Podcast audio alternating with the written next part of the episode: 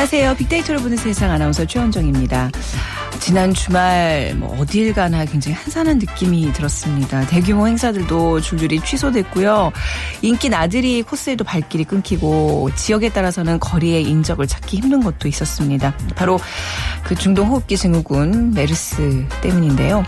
확진 환자가 점점 늘면서 사우디아라비아에 이어 세계에서 두 번째로 발병 환자가 많아졌고요. 또 의료진의 감염이 많은 것, 확진 환자 경유 병원을 발표하는 데도 오류가 있었던 점 역시 이번 메르스 폭풍 속 허술한 방역 체계를 여실히 보여주고 있습니다. 지난주에 이번 주가 고비라고 했는데 새롭게 시작된 한 주 다시 이번 주가 고비가 될 것 같습니다. 근데 제발 메르스의 고비 이번 주로 끝나길 바라는 마음 가져봅니다. 자, 잠시 핫클릭 이슈 설왕설래에서는요. 메르스 확산에 대한 온라인에서의 반응 살펴보겠고요. 그리고 오늘 빅데이터 인사이트 있는 월요일입니다. 최근 인기를 모으고 있는 톡 쏘는 맛이 매력인 탄산수와 음료 시장의 트렌드에 대해서 빅데이터로 분석해 보겠습니다. 여러분 함께해 주시면 감사하겠는데요. 휴대전화 문자메시지 지역번호 없이 샵9730, 샵9730입니다. 짧은 글은 50원, 긴 글은 100원의 정보 이용료가 부과되고요. 저희 오늘 또 빅퀴즈 있는 날이잖아요. 여러분의 정답과 또 사연 보내주시면 감사하겠습니다. KBS 라디오 어플리케이션 콩도 사용하실 수 있습니다.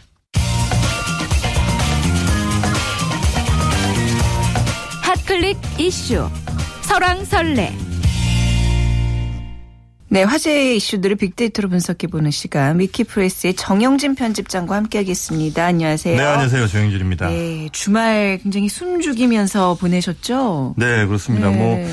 그러다 보니까 지금 온라인에서도요, 사실상 거의 모든 검색어들을 지금 메르스가 다 점령을 네. 하고 있습니다. 메르스 직접적인 혹은 간접적인 연관어들이 지금 계속해서 올라오고 있는데, 예를 들면 지금 현재 사망자도 6명이라고 하죠. 네. 대전에서 80대 환자가 또 사망한 것으로 이렇게 지금 드러났고요.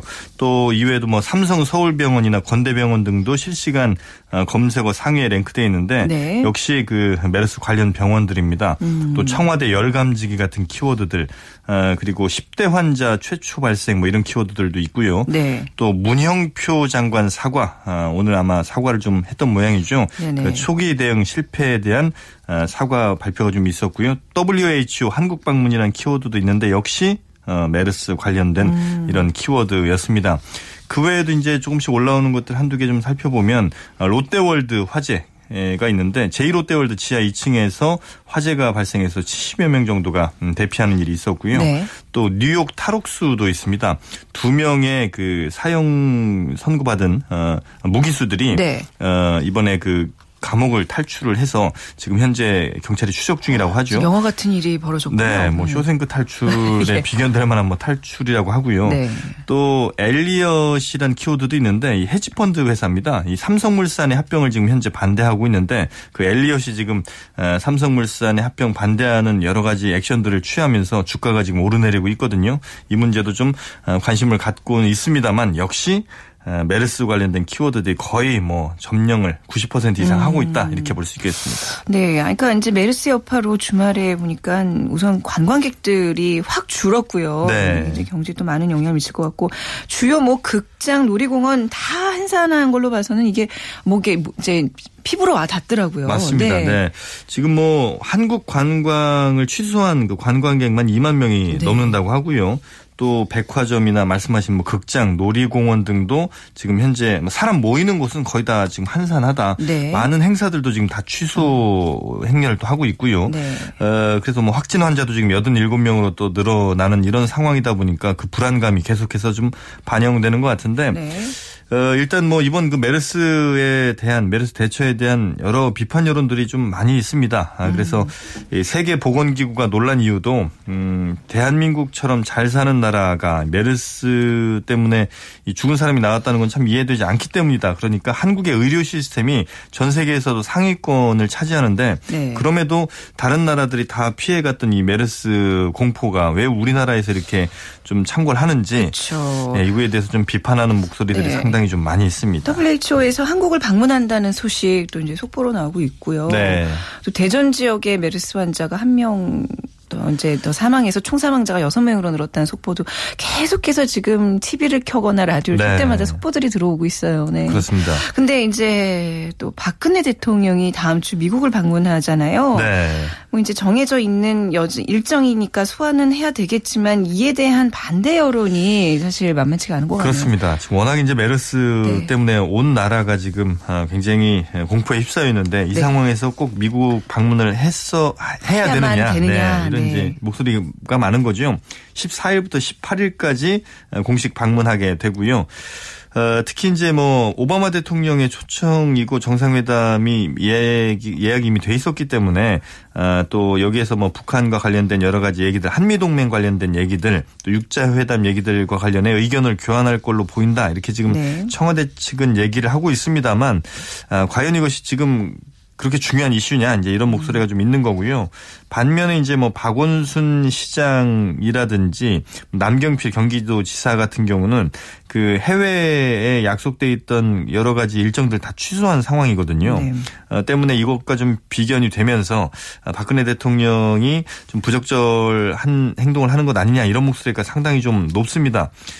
그래서 뭐 온라인에서 좀 반응을 좀 살펴보면요. 그 박근혜 대통령의 방미에 대해서 굉장히 뭐 미흡하다, 짜증난다, 뭐 부족한 뭐 현실 인식이다, 뭐 또 공포 이런 그 감정을 나타내는 단어들이 상위를 좀 차지하고 있고요. 네. 또 뭐 불안이라든지 안전 뭐 이런 거에 대한 얘기 역시 많이 좀 나오고 있습니다. 또 도피란 단어들도 좀 드러나고 있는데 그러니까 이런 얘기죠. 아 도피요. 그러니까, 그러니까 방미 일정이 뭐 아베 총리의 미국 방문만한 성과를 거둔다면 몰라도 그런 게 아니라면. 메르스 사태를 두고 이거 도피라는 생각밖에 들지 않는다. 이제 이런 목소리들도 좀 있고요. 또 이 정치적 쇼라도 좋으니까 메르스 사태 해결을 위해서 미국 방문 취소할 생각이 혹시 없으신지 묻고 싶다. 이제 이런 얘기도 있습니다. 또 반면에 서울시장의 유럽 방문이나 혹은 뭐 남지사의 해외 방문과 대한민국 대통령의 미국 방문의 중요도가 좀 이건 다르다.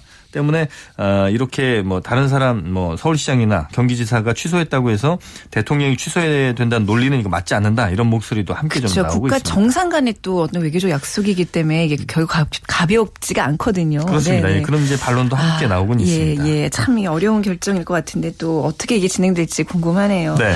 자 그리고 이제 오늘부터 시작되는 황교안 총리 후보자에 대한 청문회 지금도 열리고 있어요. 네. 예, 지금 굉장히 뭐 공방이 오고 가고 있는 걸로 알고 있는데 여기에 관심도 우리가 분명히 가져야 될 것 같습니다. 그렇습니다. 네. 뭐 지금 메르스 외에 이제 가장 그 이슈가 되고 있는 것이 바로 이 황교안 총리 후보자에 대한 인사 청문회인데요. 네. 일단 오늘과 내일은 이 황 후보자를 상대로 질의를 하게 되고 10일 그러니까 수요일에는 증인과 참고인 신문을 진행한다고 하죠. 특히 이제 이번에는 보통 이틀 정도 청문회를 하는데 사흘 동안 실시되기 때문에 좀 더 검증 과정에서 여야 간에 아주 치열한 공방도 좀 예상이 된다고 하고 특히 이제 만성 담마진 이른바 그 두드러기로 인한 병역 면제에 대한 문제 또 법무법인에 근무할 때 그 고액 수임료 문제 또 역사관 종교적 편향성 논란 또 법무부 장관 시절 국정원 댓글 사건 등 정치 사건 대처 논란 등이 이제 가장 큰 이슈가 좀 될 것 같고요. 특히 그 변호사 시절 수임 전관 예우 논란 그리고 군 문제가 좀 가장 쟁점이 될 걸로 보입니다. 네. 지금 또 메르스 감염 환자로 10대 16살의 남학생이 추가됐다는 얘기가 또 이제 나오고 있네요. 자, 지금 이제 황교안 총리 후보자에 대한 청문회 지금도 이제 열리고 있는 상황에서 온라인 민심의 방향은 어떤지 좀 궁금한데요. 글쎄요. 뭐 좀 거친지 비판의 목소리가 일단은 좀 많이 나오곤 있습니다. 지금 황교안 그 후보자에 대한 뭐 저희가 감성 분석 좀 해보니까요. 총 30개 정도의 그 감성 키워드를 뽑았을 때 1위부터 12위까지가 다 부정적 언어들이었거든요. 예를 들면 뭐 불법이라든지 반대, 거부해야 된다의 거부, 혹은 뭐 불법 대선 자금, 또 최악, 낙마, 편법, 뭐 우려 이런 등의 부정적 단어들이 가장 지금 상위를 좀 차지하고 있는데 글쎄요. 뭐 일단은 가장 이제 논란이 좀 되고 있는 부분은 온라인에서는 적어도 이 군 문제 쪽이 좀 심합니다. 그러니까 변호사 수임, 사건 수임 같은 건 뭐 고액 수임 같은 것들도 물론 굉장히 좀 심각하게 다뤄지고는 있지만 일단은 그 군대 문제가 가장 좀 민감하게 받아들여지고 있는 것 같아요. 그래서 하나같이 애국을 강조하는 사람들은 왜 군대를 안 가는 거냐. 그게 애국이라고 혹시 생각을 하는 거냐. 그리고 한국은 휴전 국가인데 이 총리가 병역을 회피한다는 거 이거 말이 되느냐. 이제 이런 의견들이 상당히 좀 많습니다. 또 군대를 가는 게 국민의 의무인 나라에서 군대를 안 가야 출세하는 현실이 참 한심하다. 이런 이제 분들도 많이 있는데 아마도 여러 가지 뭐 논란이 좀 되겠습니다만 이 군대 문제만큼 또 온라인에서 상당히 좀 민감하게 받아들여지는 만큼 아마 이 문제에 대한 황교안 후보자의 좀 명확한 명백한 좀 해명이 좀 있지 않으면 온라인에서의 비판 여론들 잠재우기는 쉽지 않아 보입니다. 네, 오늘부터 이제 사흘간 열리는 인사청문회 사실 우리나라 이제 총리를 뽑은 그 자격을 검증하는 굉장히 중요한 자리잖아요. 그렇습니다. 네. 메르스로 인해서 이게 또 국민의 관심이 묻히지 않기를 좀 바라보겠습니다. 오늘 말씀 잘 들었습니다. 네, 감사합니다. 네, 지금까지 위키프레스의 정영진 편집장과 함께했습니다.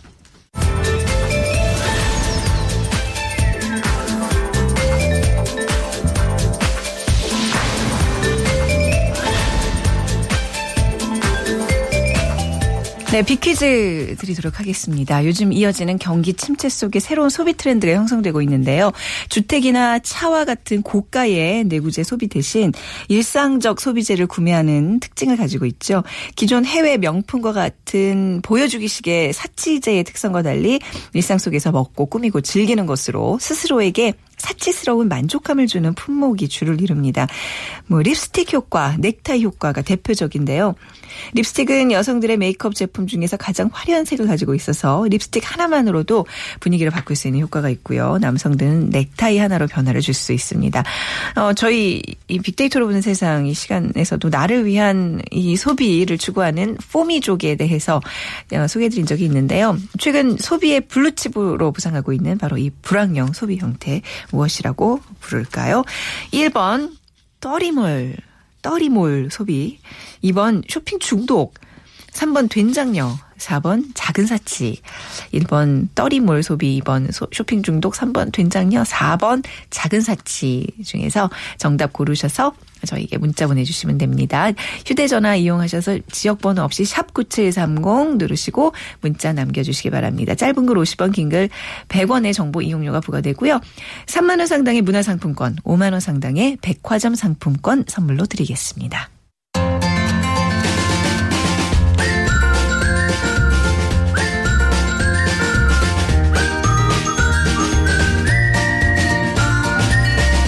마음을 읽는 트렌드가 보인다. 빅데이터 인사이트.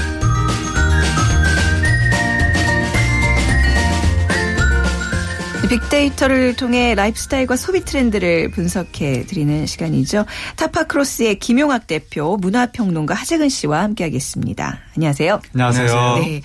두 분 다들 안녕하시죠? 네, 요즘은 이렇게 오랜만에 뵈면 다들 주변에 어떤지 이렇게 여쭤보게 되는데 다들 건강해 보이시니라요. 네, 무사합니다. 네, 자 김용학 대표님 오늘 탄산수에 대한 얘기 나눌 텐데요. 뭐 탄산수 예전부터 있었잖아요. 근데 이게 왜 이렇게 주제가 오늘 뭐 트렌드로 이렇게 설정이 됐나요? 네. 최원장 아나운서께서는 워터바나 워터카페 같은 데 가보신 적 있어요? 굉장히 생소해요. 물을 무슨 그냥 마시면 되지 뭐 이런 돈 주고 고가의 물을 사 먹나지. 그렇죠. 그런데 국내에 주요 백화점에 가면은 무려 70종에서 100여 종이 넘는 다양한 종류의 물을 파는 워터바가 있는데 이게 굉장히 인기를 끌고 있다고 하는 거죠. 예전에 비해서는 이렇게 늘 마시는 물도 그냥 물이 아니라 자신이 원하는 기호나 건강을 생각해서 굉장히 다양한 종류의 물을 먹는 소비자 기호가 이제 인기를 끌고 있는 건데요. 실제로 살펴보면은 음료 시장이 다변화되거나 혹은 생수 시장이 좋은 물을 찾고자 하는 수요 때문에 크게 늘고 있는 것이 이제 통계를 통해서도 보여지고 있는데요. 국내 생수 시장의 규모가 약 5,500억 원 정도 한다고 합니다. 이게 매년 약 10%씩 성장을 하는 건데요. 최근에 대형마트의 발표에 의하면 과즙 음료의 판매량보다 네. 이런 탄산수의 판매량이 그걸 추월했다고 하니 그 인기가 데이터를 통해서도 증명이 되고 있는 거죠. 네. 그래서 소비자들이 어떤 이유에서 이렇게 탄산수를 찾는지에 대해서 오늘 얘기를 해보고자 합니다. 네. 생소해요. 저는 아직도. 그러니까 이제 편의점이나 슈퍼마켓, 뭐 카페 등 다양한 곳에서 쉽게 이전보다는 접할 수 있다는 얘기인데 글쎄 하재근 씨도 뭐 네. 탄산수를 뭐 특별히 찾아 드세요? 저희 청량한 느낌, 네. 입안에서 톡 쏘는 바로 그러한 느낌을 안 좋아하기 때문에 저는 네. 밍밍한 물을 주로 먹고 예. 과거에 이제 세종대왕께서 초정리 광천수를 드셨다는 이야기를 들은 적이 있는데 근데 이제 요즘에 젊은 세대 같은 경우에는 저와는 달리 청량감, 입안에서 톡톡 쏘는 느낌 이런 걸 굉장히 좋아하는 것 같습니다. 네. 그런데 그러한 음료를 먹을 경우에 설탕 문제라든가 온갖 첨가물 문제가 있기 네네. 때문에 바로 그러한 설탕과 첨가물이 들어가 있지 않은 톡 쏘는 물을 즐기려고 하다 보니까 이게 또 이제 탄산수의 인기로 이어지고 있는 것 같고 네. 이제 또 하나는 탄산수가 건강에 좋다는 소문이 퍼지면서 이게 뭐 장 연동 운동, 다이어트, 피부 미용, 연예인은 탄산수로 세안을 한다더라, 소화가 잘 된다더라, 막 이런 소문이 네. 퍼지면서 이제 탄산수가 굉장히 인기를 끌고 있는데 문제는 이러한 식의 건강의 효능들이 네. 과학적으로 100% 검증된 것이 아니기 때문에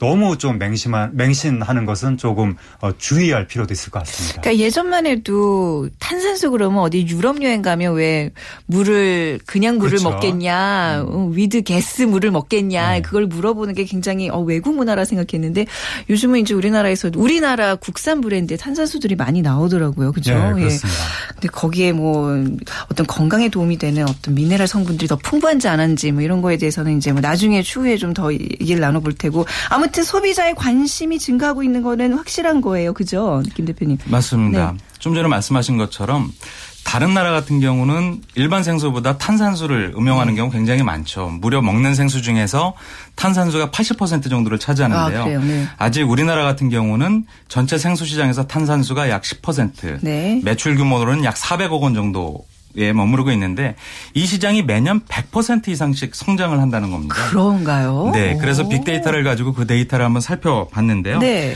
저희가 탄산수에 대한 관심을 증명하기 위해서 다른 음료나 다른 생수하고 비교를 해봤습니다. 네. 2013년 6월부터 2015년 5월까지 약 2년 동안에 일반 생수와 비교해보니까 일반 생수에 대한 담론이 탄산수보다 약 1.9배, 10배 정도. 10배. 1.9배 정도가 되었고요. 네네. 콜라 같은 탄산 음료가 10배 정도가 된 거죠. 그리고 주스 같은 경우는 약 4.3배 정도로 탄산수보다 언급 비중이 많았는데요.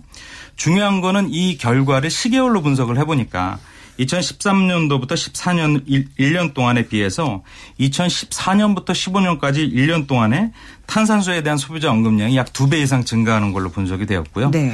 특히 2015년 1월서부터 5월까지 약 5달을 살펴보니까 일반 생수나 사이다나 주스에 비해서 탄산수에 대한 언급량의 증가가 네. 약 2배 이상 높은 걸로 나타난 거죠. 그러니까 이 관심도와 인지도에 대한 변화량이 훨씬 더 크다 이렇게 분석되고 있습니다. 네, 탄산수가 왜 이렇게 주목을 받는 이유가 있을 거 아니에요? 갑작스럽게요. 네. 그렇습니다. 그래서 이제 연관화 분석을 해서 네. 과연 어떤 속성이나 감성이 소비자한테 어필하고 있는지를 살펴봤는데요. 일반 생수 같은 경우는 프리미엄 제품에 관한 언급량이 많이 나왔고요. 보리차 같은 경우는 아기한테 안전하게 먹일 수 있어서 좋다. 이런 얘기가 굉장히 많았고요.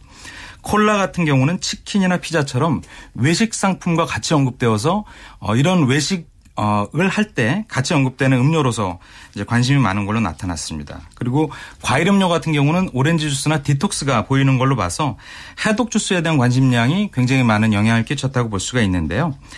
탄산수에 관한 소비자 언급을 살펴보면 핵심 키워드가 피부, 다이어트, 건강 등으로 나타나고 있습니다. 네. 이 얘기는 웰빙 트렌드가 식음료 시장에도 큰 영향을 끼치고 있는데 그중에서도 탄산수가 건강에 좋다는 이유로 많은 관심을 끌고 있다는 거죠.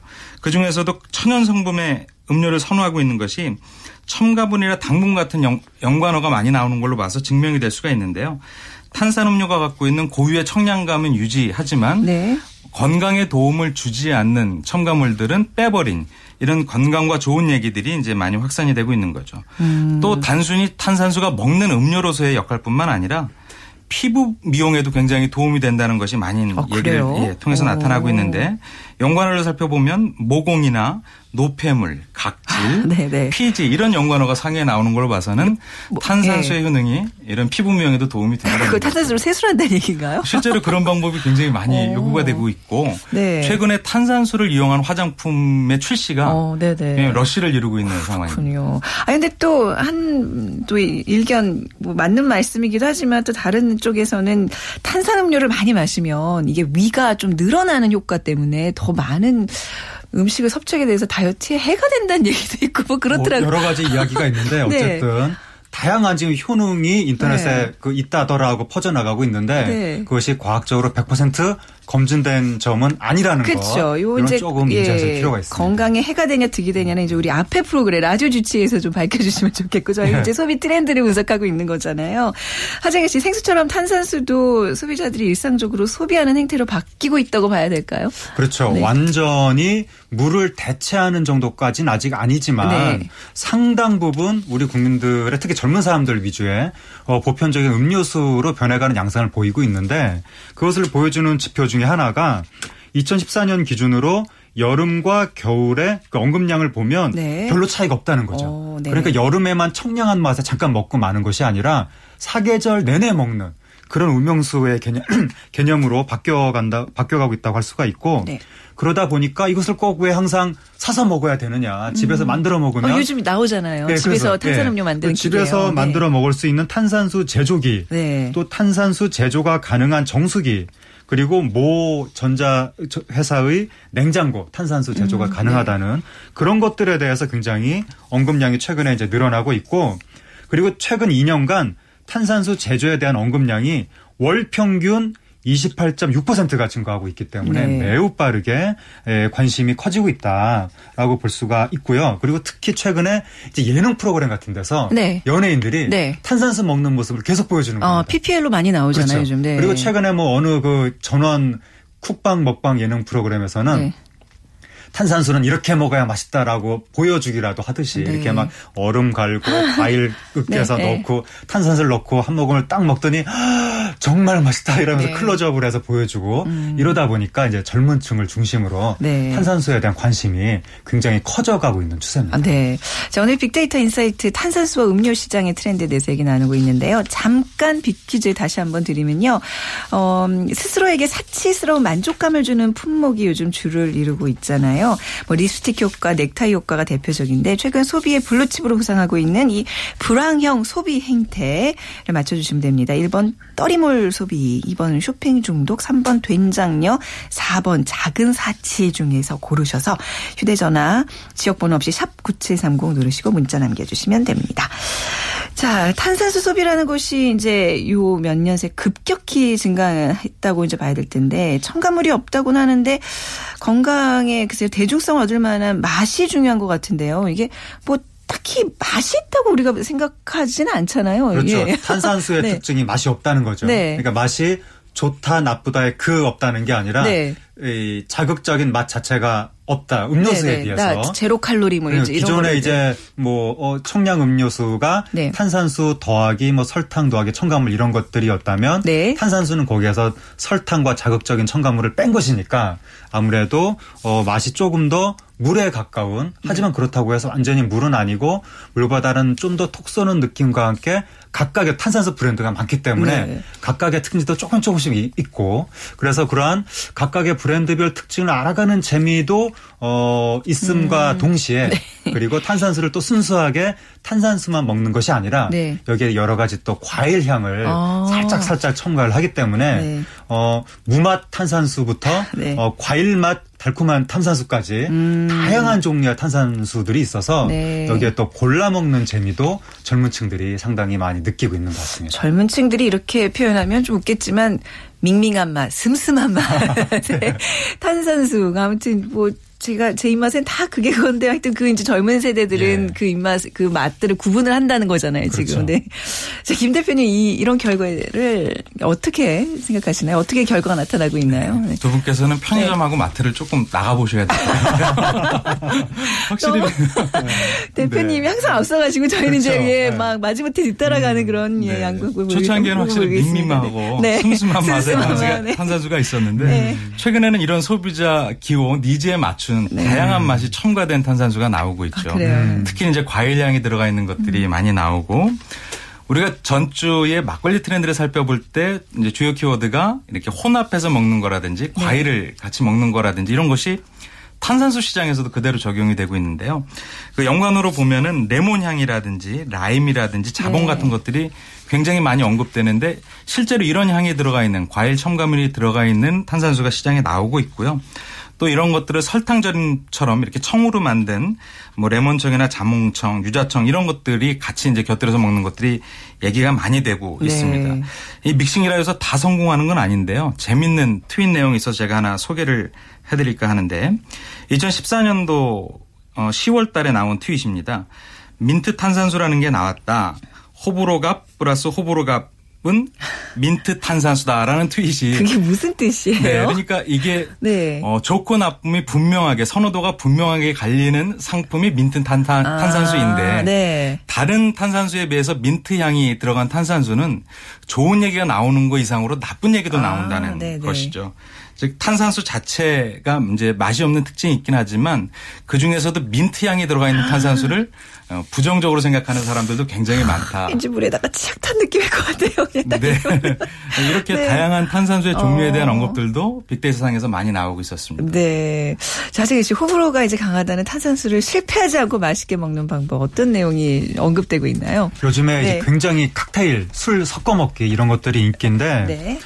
젊은 층들 사이에서 저도주가 달리고 있습니다. 네. 그러니까 도수가 낮은 소주, 최근에 유자맛 소주, 사과맛 소주 이런 것들이 굉장히 인기인데 이런 것들하고 탄산수를 섞는 게 요즘에 유행입니다. 네. 최근에 그 SNS에서 굉장히 많이 인기가 있었던 글을 보면 사과맛 소주에 탄산수를 2:1 비율로 섞고 얼음을 넣어 먹으면 맛있다. 이런 것들이 굉장히 인기를 끌었고 또 하나는 편의점에서 얼음컵을 산 후 유자맛 소주에 레몬 탄산수를 섞으면 땀이 날 정도로 맛있다. 이런 식의 글들이 누군가가 올렸는데 거기 네. 계속 리트윗이 되면서 굉장히 인기를 얻는 것을 보면 이 탄산수가 네. 섞는 용도, 섞는 것의 베이스, 과일 청을 넣어서 섞거나 네. 소주를 넣어서 섞거나 이런 용도로 상당히 인기를 끌고 있고 맛도 좋은 것 같습니다. 음료계의 어떤 콜라보레이션을 이끌고 있는 탄산수의 네. 역할을 보고 계시는데 탄산수의 트렌드를 좀 간단히 정리해 주시죠. 첫 번째는 뭐니 해도 웰빙 트렌드입니다. 자신의 건강을 생각하는 사람들이 네. 늘어날수록 자신의 몸을 생각해서 탄산수를 골라 마시게 되고요. 특히 최근에는 탄산수 제조기가 이제 집안 내에 구매하는 사람들이 많아지면서 이런 부분들이 더욱더 활성화될 거로 생각을 하고요. 네. 두 번째는 혼합 음료. 그리고 다른 방법과 곁들여서 뭐 예를 들어서 이제 저도수 술과 같이 먹는 방법을 설명을 해 주셨는데 이런 트렌드가 앞으로도 더 많이 커질 것이라는 것이죠. 네. 그래서 이제 같이 곁들여 먹는 혼합에 대한 트렌드와 세 번째는 먹는 것뿐만 아니라 미용을 네. 혹은 화장품처럼 미용을 위해서 바르는 형태의 탄산수가 많이 활성화될 것이라는 겁니다. 예전에 그 온천수를 가지고 이제 화장품을 만드는 것이 있었는데 네. 최근엔 탄산수를 가지고 화장품을 만드는 형태가 크게 활성화되고 있습니다. 네, 뭔가 이제 우울하고 이런 칙칙한 요즘 같은데 어떤 이렇게 톡톡 튀는 어떤 청량함의 어떤 상징으로 탄산수가 큰 인기를 얻고 있는 것 같습니다. 오늘 두 분 말씀 잘 들었습니다. 감사합니다. 타파크로스의 김용학 대표, 문화평론가 하재근 씨와 함께했습니다. 자, 오늘 빅데이터 빅퀴즈 오늘 정답은 불황형 소비 형태 4번 작은 사치입니다. 9914님, 저는 책 한 권 사서 읽기가 저의 사치랍니다. 좋은 사치예요. 그리고 진짜 빅 정보의 꿀재미까지 메르스 때문에 이렇게 차 안에서 라디오 듣는 게 최고입니다 하셨는데 감사합니다. 저희가 문화상품권 보내드릴게요.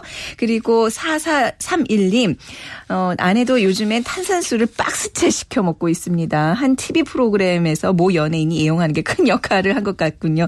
하시면서 역시 하재근 씨가 말씀해 주신 그런 트렌드를 또 보여주시고 있네요. 백화점 상품권 드릴게요. 그리고 9735님, 많이 1,000원짜리 생필품 저 쇼핑하러 갑니다. 많이 사도 저렴해서 만족이 크고 행복해요. 또 8560님, 주부라 그런지 애들 유치원 학교 보내고 커피 한 잔 사서 마시는 게 작은 사치입니다. 행복이 뭐 별건가요? 커피 한 잔에 라디오 듣기 이런 거죠 하시면서 딱 제 스타일이신데요. 감사합니다. 오늘 많은 분들께 정답 남겨주셨고요. 빅데이터로 보는 세상 내일 또 11시 10분에 다시 찾아뵙겠습니다. 지금까지 아나운서 최현정이었습니다. 고맙습니다.